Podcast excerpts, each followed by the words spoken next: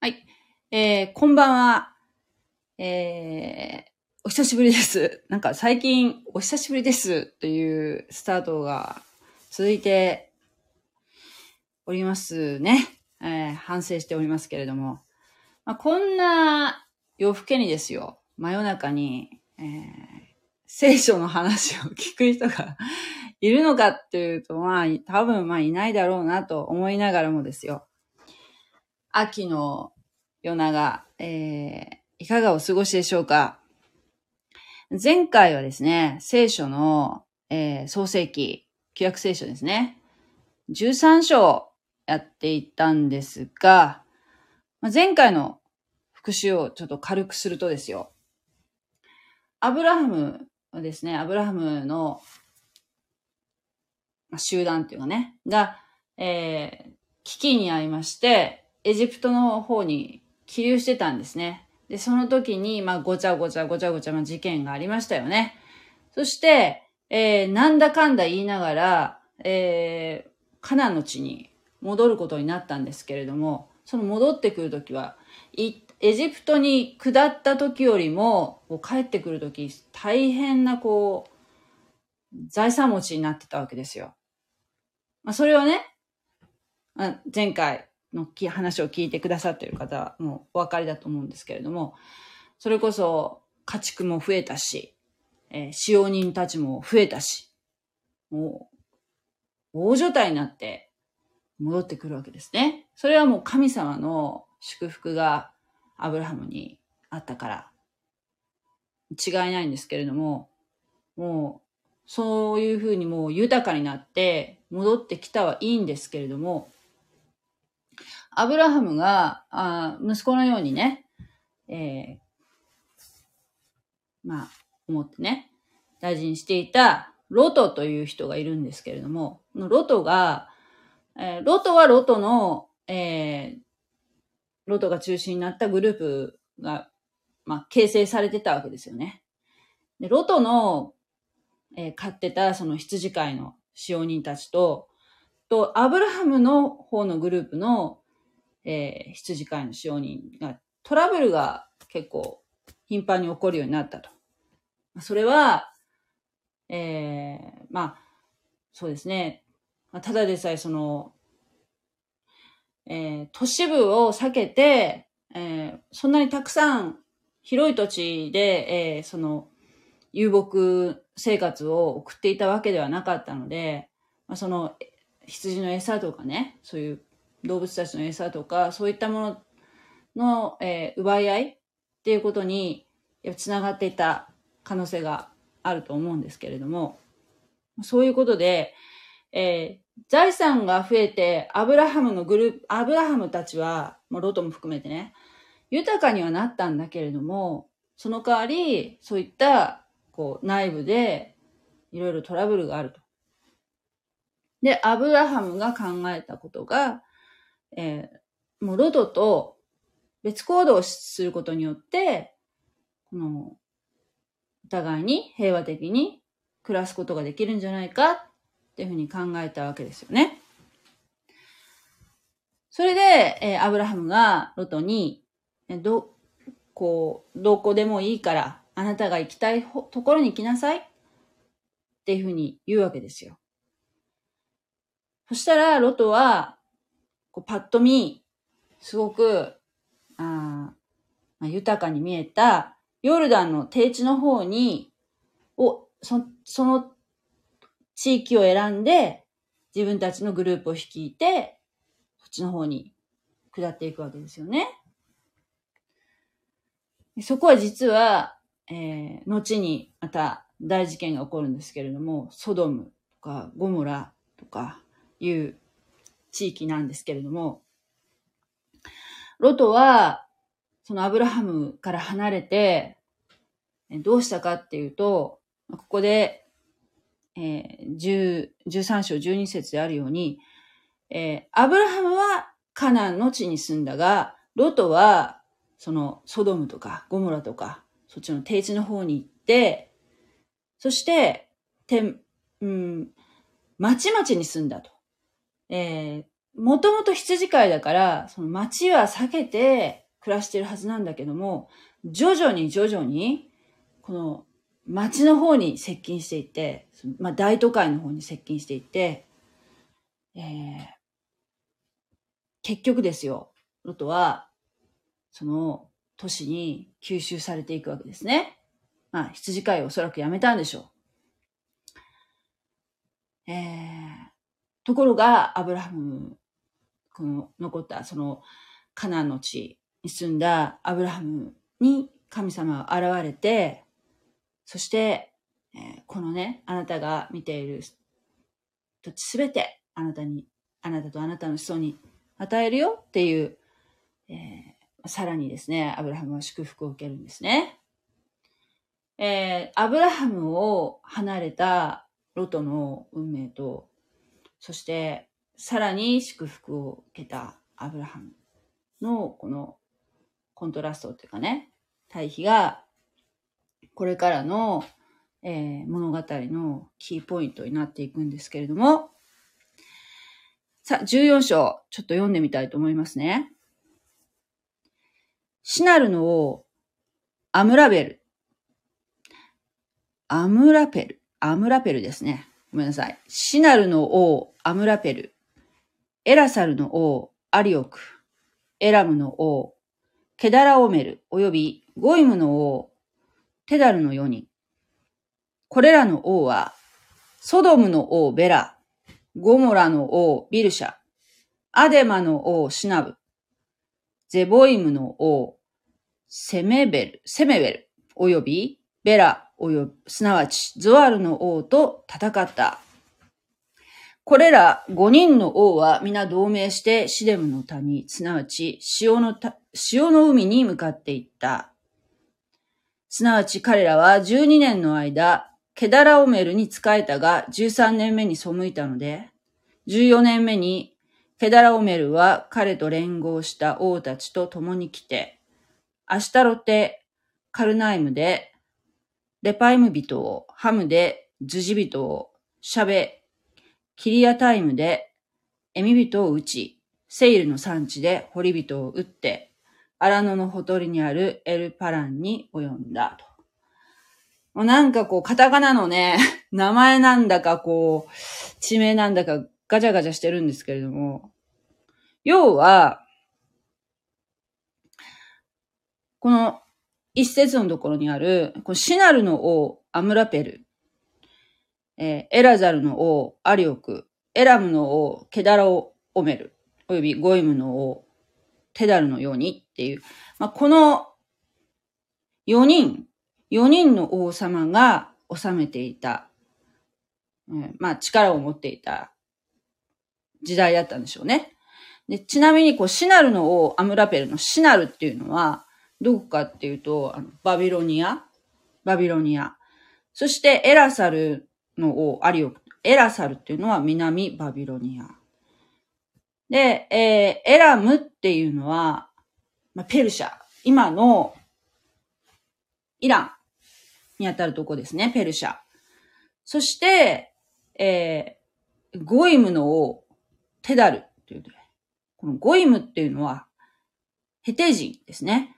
ヒッタイト。で、今、今で言うところのトルコ。だと思います。にあたる。ところで、で、これが、あこれらの王が、えー力を持っていた世だっていうことが、えー書いてあるんですけれども、大体この、あの、創世記に出てくる名前、人の人物名っていうのは全部ヘブル名なんですけれども、あの、例えばね、アダムとか、エヴァとか、あるいは、えー、あの人。まあ、アブラハムもそうです。アブラムもそうですしね。ロトもそうだし、えー、全部で、名前ってね、意味がありましたよね。えー、あの人も、あの、ノアもそうでしたよね。全部だからその、ヘブル名なので、ヘブル語の、あの、まあ、意味がわかる。ヘブル語で調べると意味がわかる。一つ一つの名前に意味があるっていうのがよくわかるんですけども。なんと、この4人の王の名前は全部外国人の名前なので、とても、えー、初めてここに出てくる、外国人の名前が初めて出てくるのがここの箇所なんだそうです。みんなヘブル名ではない。外国人。で、えー、これらの王は、ソドムの王、ベラ、ゴモラの王、ビルシャ、アデマの王、シナブ、ゼボイムの王、セメ、セメベル、及びベラ、すなわちゾアルの王と戦った。と書いてあるんですけども、この次の2節にあるソドムとかゴモラとかアデマとかゼボイムとか、えー、ベラすなわちゾアルと、ゾアルですね。というこの5つの王様、5人の王様たちの名前がこれ2節に出てくるんですけど、この人たちは全部ヨルダンの低地に住んでいる低地の地域の王なんですね。で、この5人の王がみんな同盟して、シデムの谷、すなわち潮の海に向かっていたって、潮の海っていうのは何のか、何のことかっていうと、視界のことです。今、今もありますよね。イスラエルに視界という、あの、なんでしょう。塩がすごい、塩分がすごい高い、あ、あの、湖がありますね。あそこ、あの周辺に、えー、このソドムとかゴムラとか、この5人の王たちが住んでいる場所があったということなんですよね。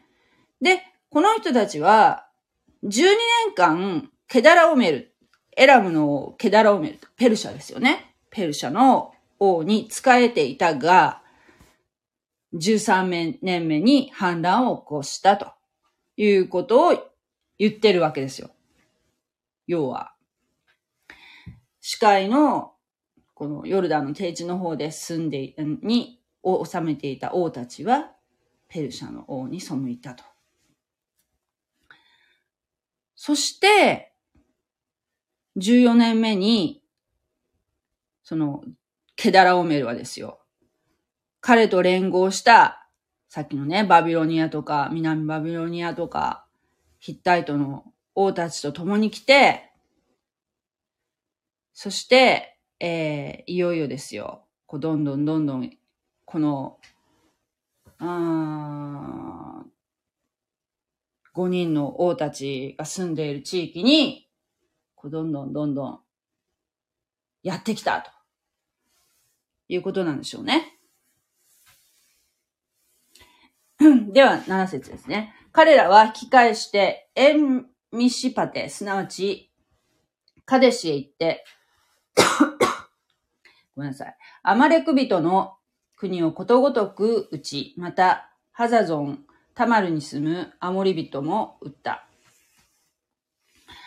そこで、ソモ、ソドムの王、ゴモラの王、アデマの王、ゼボイムの王、及びベラすなわちゾアルの王は、出てシレムの谷で彼らに向かい戦いの陣を敷いた。もうね、えー、おそらく強大なえー、このね、あの、ケダラ・オメルの連合軍が来た時に、こう、視界のほとりで戦いの陣を敷いたんでしょうね。ソドムの王たちはね。すなわち、エラムの王、ケダラオメル、ゴイムの王、テダル、シナルの王、アムラベル、エラサルの王、アリオク、4人の、の4人の王に対する5人の王であった。シレムの谷、視界にはね、アスファルトの穴が多かったので、ソドムの王とゴモラの王は逃げてそこに落ちたが、残りの者は山に逃れた。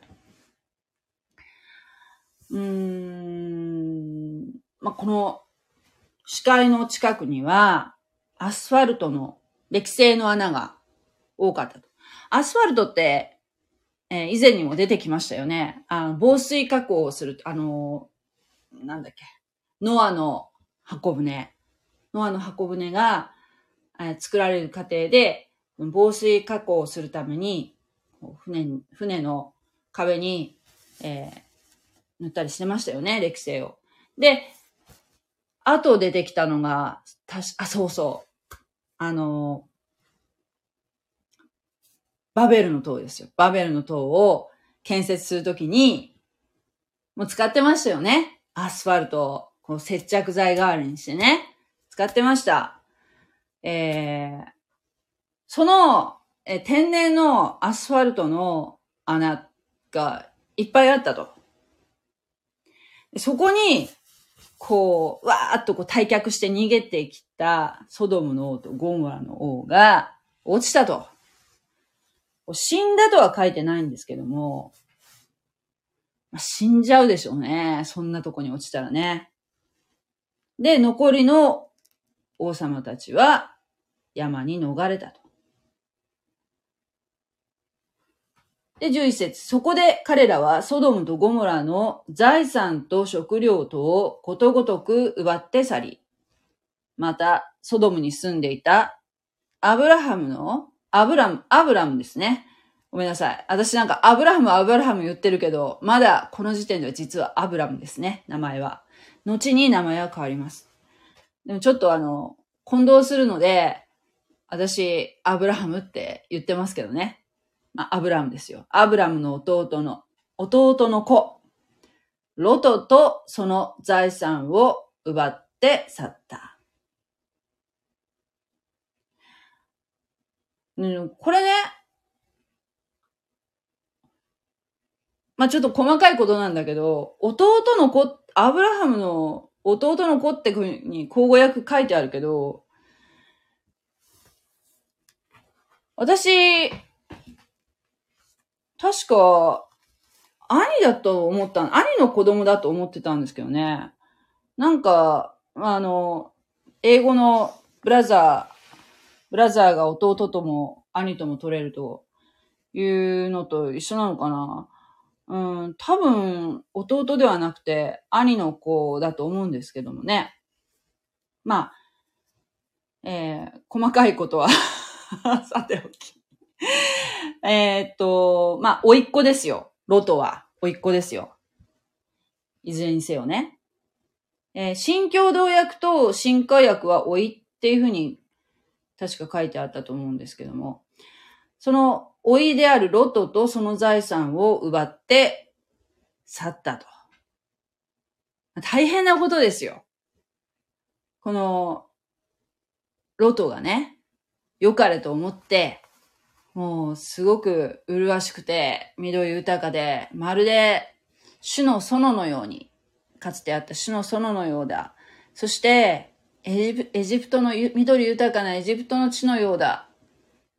と思って、いや、あそこ、絶対あそこいい暮らしできるよな、と思って行った、はずだったんですけれども、そこに行って、アブラハムと別れたら、もうこの悲劇ですよね。ロトは、えー連れ去られて、敵に連れ去られてしまったんですね。そして財産も。で、時に一人の人が逃れてきて、ヘブル人アブラムに告げた。こう、だ、なんていうの？捕まったけど逃げてきた人がいたんでしょうね。その、ひょっとしたら、ロトのしもべだった人かもしれないけど、わかんないけど。で、アブラムに、大変ですって。ロト様が捕まりましたって言いに来たんでしょう。で、この時アブラムは、エシコルの兄弟、また、アネルの兄弟であるアモリ人マムレのテレビンの木の傍らに住んでいた。彼らはアブラムと同盟していた。っていうんですね。えーその時、アブラハムはね、このアネルとマムレっていう、えー方ですかね。エシコルの兄弟と、アネルの兄弟であるアモリビと、マムレのテレビの木の。えーっとね、このね、エシコルの兄弟。うーん、アネルの兄弟。そうそうそう。このエシコルとアネルとマムレと、えー同盟をしていたと。アブラハムはね。で、だから、同盟っていうのがどういうことかっていうと、つまり何かあった、有事が起きたとき、有事があったら、一緒に命をかけて戦いますよとかね。あるいは、えーど、このね、同盟を組んでいる仲間の中で誰かが、えー例えば敵にやられそうになったら、連合して助けますよというような約束が、この同盟なんですけれども、古代の中近東では、私たちがね、考えるような、えー約束の方法より、うんと、こう、重いっていうかね、えーすごく、うん、なんていうかな。どっちかっていうと、日本人ってあの契約の概念って薄いじゃないですか。なんかこう、水に流す文化っていうかね。こういう言い方が適当かどうかわかんないんですけど。あこの人たちっていうのはすごく、えー約束は絶対、約束したからには絶対守る。命をかけて守り通すっていうぐらいの、えー約束をして、同盟関係を結ぶ。そうなんですね。で、そのやり方っていうのがですよ。動物を、犠牲の動物を真っ二つに切り裂いて、で、こう並べて、その間を通る。お互いに通る。で、なんでこう真っ二つに切るかっていうと、もしどっちかが約束破ったら、お前がこうなるよっていう意味らしいんです。もう本当に真っ二つにバンと咲くんだって。そのぐらい、こう、重たい。えー破った、どっちかが破ったら、お前はこうなるんだ。いうことなんですよ。で、まあ、すごく残酷なように感じるかもしれないけど、その代わりも本当に、なんていうかな、結束感も強いし、そして情も熱いと思うんですね。そのぐらいの、えー同盟関係であったということです。で、アブラムは身内の者が捕虜になったと、なったのを聞き、訓練した家の子、318人を引き連れて、ダンまで追っていき、そのしもべたちを分けて、夜彼らを攻め、これを撃ってダマスコの北、ホバまで彼らを追ったと。つまり、アブラハムは、えー、常日頃、実はその牧道たち、羊飼いなんだけど、まあ、本職は羊飼いなんだけど、こう有事があった時のために訓練していた。えー、それが318人もいるわけですよ。もう、ただの、なんていうかな、あのんびりした羊飼いじゃないんだよね。もう、そういうふうに、なんていうかな、民兵じゃないけど、すごく自分たちのこの家の使用人たちを訓練していた有事に備えてということがわかりますよね。で、えーその、追っていかせて、えー野襲をかけたと。えーということなんですよね。野襲、もう夜、その、敵が、まあ、夜だから大丈夫だろうみたいな、こう、気を抜いてる時に、バッと攻めたと。いうことなんですね。まあ、ある、本当にアブラムは、この少ない兵士たちで、兵士っていうかね、少ない、えー兵士で、えー、大きな効果を上げたんですね。これを打ってダマスコの北ホバまで彼らを追ったと。そして彼はすべての財産を取り返し、また身内の者、ロトとその財産及び女たちと民とを取り返した。なんと、アブラハムは、このね、ロトを助け出すことが成功するんですね。そして、ロトが持っていた財産、そして、その、えー、女性たちとか、えー、あるいは、この、ソドム、ソドムのね、人たちも取り返した。ということでしょうね。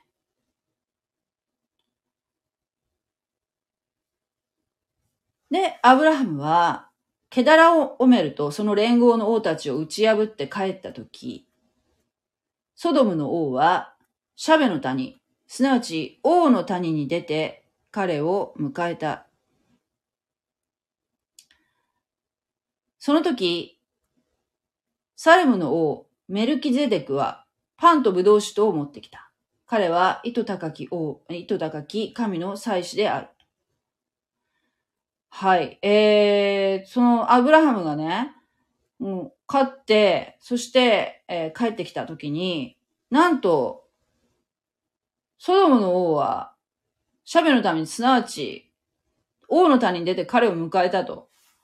え、ソドムの王、死んだんじゃなかった どう思います？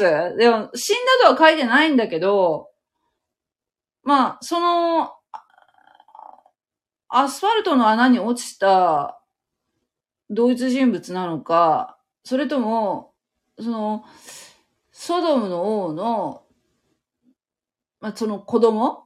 次の代の王なのか、ちょっとそこはわかりません。書いてないかわかんないけど、まあ、な、まあ、とりあえず、ソドムの王がね？その、ソドムの王の住人だったんだから、ロロトはね。で、ロトと、その、家族とか、えー、財産とか、使用人とか、だけじゃなくて、ソドムの王のその、えー、国民みんな連れて行かれてたわけだから、ざっくり。敵にね。連れて行かれてたんだけど、それも全部もう取り返して、アブラハムの、ね、この、奮戦によって、えー、取り返してきたのを、こう、迎え出たと。そしたらね、それがソドムの王ね。で、そしたらね、もう一人ね、謎の人物が出てくるんですよ。えー、サレムの王、メルキゼデクっていう人が出てくるんですね。で、この方が、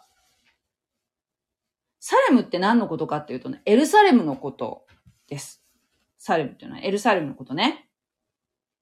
イスラエルのあのエルサレムってあるじゃないですか。あの、あの地域を治めていた王様、メルキゼデクが来たと。で、え彼はパンとブドウ酒を持ってきたと。で、えー、しかも、王様でありながら、えー、祭司であったと言うんですよ。で、糸高き神の祭司。だから、神様って、アブラハムだけに現れてたんじゃなくて、えー、この誠の神様を信仰する人が他にもちゃんといたってことなんですよね。この地域っていうのは、もう偶像礼拝で腐敗してたんだけど、このサレムのメルキゼテクというこの、えー、ここに急に出てくるこの人物は、えー、アブラハムと同じ誠の神を信じる、えー、王様であり、祭司であった。で、聖書の中で、王様で、アンド祭司っていう方っていうのは、あのー、後に来る、こイエス様を表すときは、その王であり祭司っていう言い方するんだけど、基本的に祭司職と王様の仕事っていうのは、まあ、あの、三権分立じゃないけど、一緒にやっちゃいけないことになってるんだよね。あの、後のその、出エジプト以降、はですよ。だけど、この、この時点では、王様は、こう再試食も兼ねてたんですよね。これが、まあ、まあお、それは原型。もともとはそうだった。だけど、えー、その後、立法っていうのはね、神様に与えられて、えー、まあ、権力というかね、それはもう分立するようになって、で、逆にその王様がですよ、祭祀の真似事じゃないけど、やって、しくじったっていう話が、まあ、あるぐらいで、後の方でね。えー、の、えー、立法ができて以降はそういうことはないんだけど、イエス様以外はね。だけど、この時点でこのサレムのメルクゼテクっていう人は王であり祭司であったと。で、この方はですよ、あの、ソドムの王とはちょっと違ってて、えー、アブラ、アブラハムにね、えー、パンとブドウ酒をね、差し入れをするんですね。もう、戦で疲れ切った体に、このパンとブドウ酒は、めちゃめちゃ、体に、もう、五臓六腑に染みたんじゃないでしょうか。ありがたいよね。彼は、彼はって、まあ、メルキゼデクですね。は、アブラハムを、アブラムを祝福して言いました。言った。願わくは、天地の主なる、意図高き神がアブラムを祝福されるように。祝福したんですよ。彼は。ここでちょっと思い出しませんか？創世記12章。もしね、聖書をお持ちの方はね、12章、ちょっと戻ってみるといいと思うんですけども、12章のね、3節に、こんな風に書いてありましたよね。アブラハムのことを神様祝福してこのようにおっしゃいましたね。あなたを祝福する者を私は祝福し、あなたを呪う者を私は呪う。地のすべての輩はあなたによって祝福される。とおっしゃいました。つまりですよ。まあ、アブラハム、およびアブラハムの子孫。に至るまで、こう、祝福、アブラハムを祝福すると、ね、アブラハムを祝福した者は、アブラハムを祝福した者は、祝福されるんですよ。ね？アブラハムの、この、に連なるこの子孫といえば、ユダヤ人ですよね。だから今もこの約束は有効なんですけれども、ユダヤ人を祝福する者は祝福されますよ。ね。メルキゼデクはアブラハムを祝福したんですよね。だから彼は大いに祝福されたわけですよ。願わくはあなたの敵をあなたの手に渡された意図高き神が崇められるように。で、アブラハムは彼にすべてのものの十分の一を送った。アブラハムは、えー、神様に大きな祝福を受けましたけれども、そして実際、えー、霊的にも物質的にも豊かでしたけれども、豊かになりましたよね。で、神様から多く受けたアブラハムは今度はその祝福をみんなに届けるのが仕事なんですよ。から、アブラハムはこのメルキセデクにね、10分の1の自分が得た、えー、戦利品ですね。戦利品。当時は戦で、戦で勝った戦利品っていうのは、その勝った当事者が全部もらっていい。これがもうこの頃の常識だったんですね。それを踏まえて、で、それを全部自分のものにするんじゃなくて、その10分の1を、このアブラハムを祝福してくれた祭司、王であり祭司であるメルキゼデクに、えー、分けたんですね。祝福を分け与えたんです。さて、じゃあ、あの、ソドムの王はまあ、歴世に落ちたソドムの王なのか、その子供の二代目の王王なのか、ちょっとわかりませんけども、このソドムの王は何と言ったでしょうかというところなんですけども、21節ですね。時にソドムの王はアブラムに言った。私には人をください。財産はあなたが取りなさい。とね、当時、さっきも言いましたけど、すべて、すべてですよ。人も財産も、アブラハムが買ったんだから、アブラハムのものなんですよ。それ常識なんですよ。なのに、言う権利ないんですよ、ソドムは。ソドムの王は。なのに、えー、言ってるんですね。私には人をください。財産はあなたが取りなさい。言ってるわけですよ。ちょっと上から目線でね。まあ、確かにソドムは大いに栄えてたんでしょうけれどもですよ。もう、せっかく命がけでね、取り返した。まあ、ロトのためにですけど、もともとはね。ロトのためにだったんだけど、まあ、結果的に全部取り返したわけですね、アブラムは。だけど、えー、この、ちょっと感じ悪いですよね、ソドムの王っていうのは。で、アブラムはソドムの王に言った。天地の主なる意図高き神、主に手を挙げて私は誓います。私は糸一本でも、靴紐一本でも、あなたのものは何も受けません。糸一本、靴紐一本、あなたのものはいりませんと。アブラムは言ったわけですよ。アブラムを富ませたのは私だと、あなたが言わないように。ね。命がけで戦ったアブラムでしたけれども、もう、こんなものはいらんというわけですね。人、人も財産もいらんと。あなたによって私が豊かになったと言われないためだ。かっこいいですね。ただし、若者たちがすでに食べたものは別です。そして私と共に行った人々、アネルとエシコルとマムレトにはその分を取らせなさい。と言ったんですね。このアネルとエシコルとマムレっていうのは、えー、アブラハムと動物を切り裂いて、中を通った、このもう、固い同盟関係にある人たちですよね。で、この人たちは、働いた分、働いた分は、ちゃんともらう権利があるんだから、この人たちには、ちゃんと取らせます、取らせてくださいね。だけど、私は、靴紐一本、糸一本いりませんよ、と言いました。